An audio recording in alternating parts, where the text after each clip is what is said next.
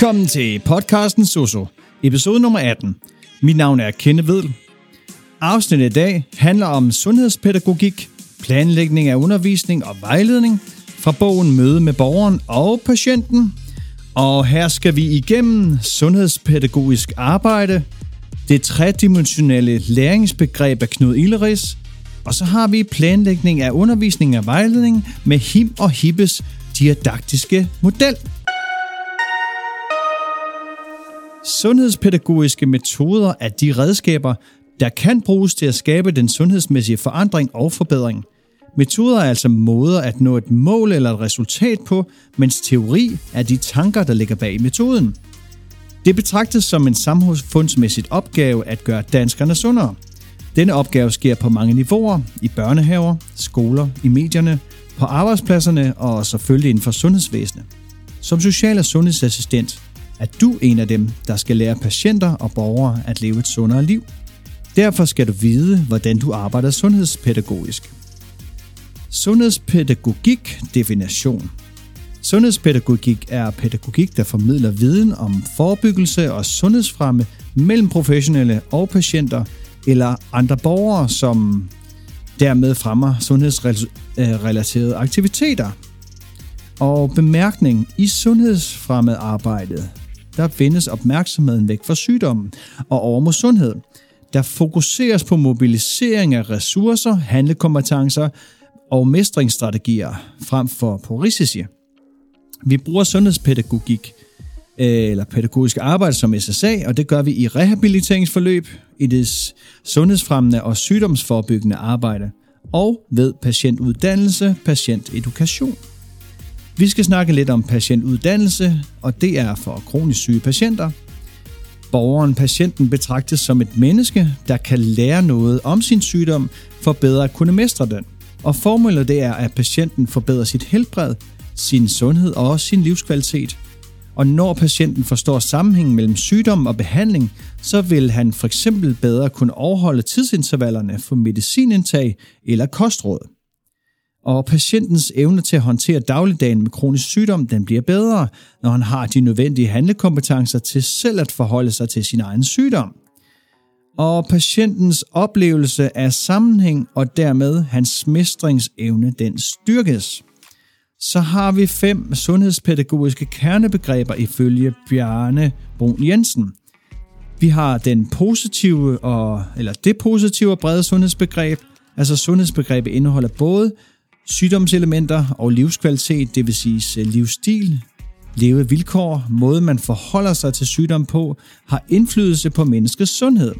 Så ved handlekompetence, som social- og sundhedsassistent, der kan du støtte borgerens læreproces og dermed styrke motivation og handlekompetence til en ændring af sundhedsadfærd. Så har vi handling. En sundhedspædagogisk aktivitet er både bevidst og målrettet. Så har vi deltagelse. En sundhedspædagogisk aktivitet, det kræver, at det er borgeren, der er aktiv. Og så har vi til sidst viden.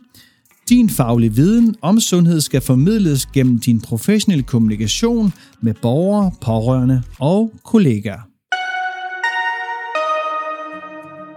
Sundhedspædagogik og læring. Vi skal snakke om det tredimensionelle læringsbegreb af Knud Illeris – Social- og sundhedsassistenten skal forstå læringsprocessen for at kunne reflektere over, hvordan en borger, patient bedst kan opnå læring. Og vi har den her trekant her. Knud Ilres har defineret et læringsbegreb bestående af tre dimensioner. Vi har nummer 1, indholdsmæssig dimension, nummer 2, drivkraftsmæssig dimension, og nummer 3, samspilsdimensionen. Læring foregår altid i nogle samfundsmæssige sammenhæng, der har betydning for læringsmulighederne. Nummer 1. Den indholdsmæssige dimension. Det, der skal læres, altså viden, forståelse, færdighed og mening. Altså ny viden, det skabes ved, at vi som mennesker tolker de indtryk og oplevelser, som vi får i samspil og gennem kommunikation med andre. Hjernen sorterer fortolkningerne i forskellige kasser eller jævnfører IRS i kognitive skemaer, og herved opbygges, øh, opbygger individet sin erkendelse – når mennesker lærer noget nyt, kan det foregå på to måder, henholdsvis assimilation og akkommodation. Assimilation Her passer den nye viden, som den lærende møder, til noget af den viden, de meninger og de færdigheder, individet har i forvejen. Det vil sige, vi kan lægge den nye viden direkte ned i en kasse eller et schema, vi har i forvejen. Det vil sige, vi har lettere ved at få det til at give mening. Så har vi akkommodation. Her passer den nye viden ikke ind i de allerede eksisterende skemaer. Den nye viden den ligger altså langt fra den viden, de meninger og de færdigheder, som den lærende har i forvejen. Det vil sige, at vi skal have dannet nogle nye kasser eller et nyt schema for at få den nye viden på plads, og der skal måske smides gammel viden ud for at gøre plads til den nye. Og denne proces kræver refleksion og kan tage meget energi og tage længere tid. Så har vi nummer to, driv, drivkraftdimensionen, altså følelsen, motivationen og viljen. Hvis individet ikke har motivationen eller viljen til at lære, så kan læringen blive anstrengende og en sur pligt. Men er der motivation og vilje til at lære nyt, så stiger engagementet og lysten, hvilket øger muligheden for, at det lærte kan bruges. Da akkommodativ læring kræver ekstra refleksion, energi og tid, kan denne form for læring kun finde sted, hvis drivkraftdimensionen er positiv og lysten til læring er til stede. Så har vi nummer tre, samspildimensionen, altså mellem den lærende og omverdenen, eksempelvis social- og sundhedsassistenten, borgeren, patienter imellem og familie. Samspil har betydning for, hvor meget der læres, og om det giver mening for den lærende. Kommunikation og samarbejde med andre giver muligheden for at afprøve og afstemme om eller hvordan et emne forstås. Altså alle dimensionerne har indvirkninger på hinanden. Eksempler på, hvad der fremmer og hæmmer opnåelse af læring. Vi starter med fremme, fremme læring. Der har vi, er det relevant for borgerens situation? Opleves det som interessant? Hvad er drivkraften? Det kan være, at borgeren er interesseret, er motiveret, har overskud. Så har vi samspillet i en god relation mellem deltagere i læreprocessen. Så det, der hæmmer læring, det er for eksempel, hvis borgeren oplever det ikke som relevant eller op, opleves som uinteressant. Og drivkraften, jamen hvis borgeren har smerter, er i krise eller ikke er motiveret. Og samspillet, der kan være en dårlig relation mellem deltagere i læreprocessen. Planlægning af undervisning og vejledning, himmer Hippes didaktiske model.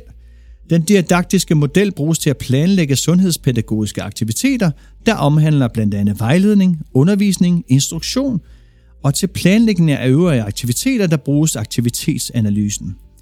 Begreberne i siden i den didaktiske model, de angiver de elementer, I skal overveje, når I planlægger undervisning, vejledning og instruktion. Vi har nummer et, mål. Målet skal være meningsfyldt for borgeren, og det optimale er, at borgeren selv er med til at formulere målet. Altså, målene for undervisning eller vejledning er det, som borgeren skal opnå ved den sundhedspædagogiske aktivitet. Mål kan være både endelige mål eller delmål, og delmål det er jo skridt på vejen til det endelige mål. Målene kan være formuleret i handle-, pleje- eller træningsplaner. Mål for sundhedspædagogisk aktivitet skal opleves som begribelige, håndterbare og meningsfulde for borgeren, og målet skal være et smart mål.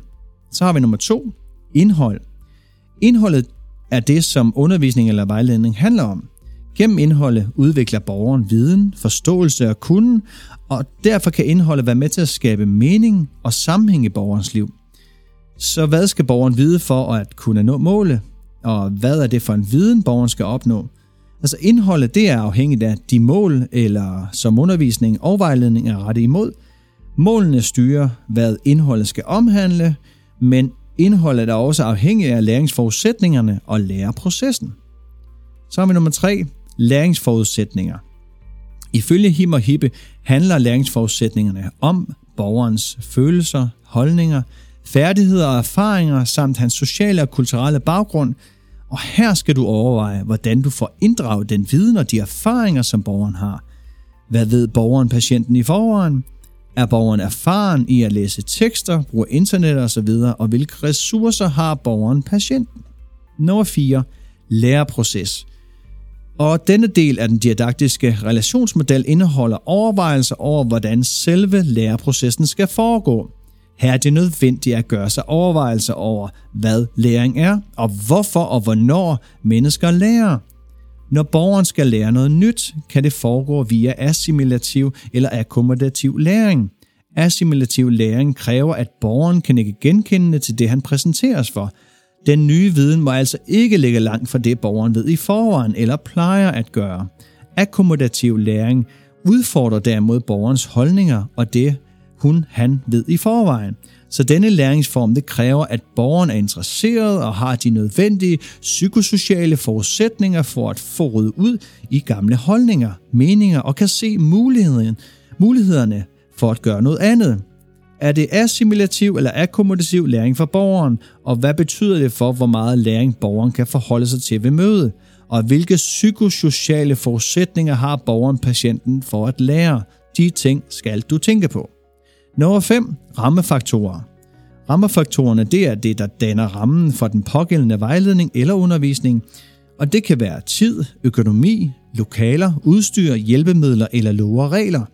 Så inden du starter vejledning eller undervisning, er det vigtigt at have styr på rammerne. Er der afsat tid nok? Er der et lokale, hvor der er mulighed for at sidde i fred? Virker udstyret og er hjælpemidlerne til rådighed, når du skal bruge dem? Nummer 6 evaluering. Jamen, det er den sidste kategori i den didaktiske model, og som tidligere beskrevet er evaluering en systematisk vurdering af en proces, et forløb eller en præsentation. Præstation.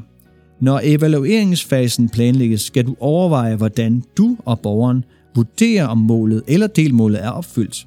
Evalueringen den øh, foregår ud fra borgerens kriterie for, hvornår han selv synes, at målet er nået, og evalueringen skal allerede tænkes ind i planlægningsfasen, hvor hele den sundhedspædagogiske aktivitet planlægges. Og det gøres ved at reflektere over følgende spørgsmål. Hvornår skal der evalueres? Hvordan? Hvem skal evalueres? Og hvem er det, det handler om? Hvem skal du evaluere med? Når du har brugt de seks punkter i den didaktiske model, har du planlagt en sundhedspædagogisk aktivitet – Dokumentationen er ikke en del af Him Hippes didaktiske model, men inden for sundhedsvæsenet er dokumentation et krav, og det ved vi godt alle sammen. Så husk, planlægning af en sundhedspædagogisk aktivitet må derfor indeholde overvejelser om, hvordan aktivitetens forløb og borgerens præstation skal dokumenteres i det dokumentationssystem, din arbejdsplads anvender.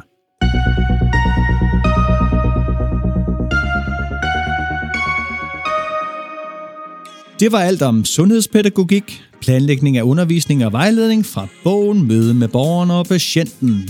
Du kan finde mig på det sociale medie LinkedIn, og har du nogle spørgsmål, eller kunne du selv tænke dig at være med som gæstevært i podcasten, er du velkommen til at sende mig en mail på sososnabelag.positivlivsstil.dk Og så ses vi bare derude, hvor vi ønsker at gøre en forskel. So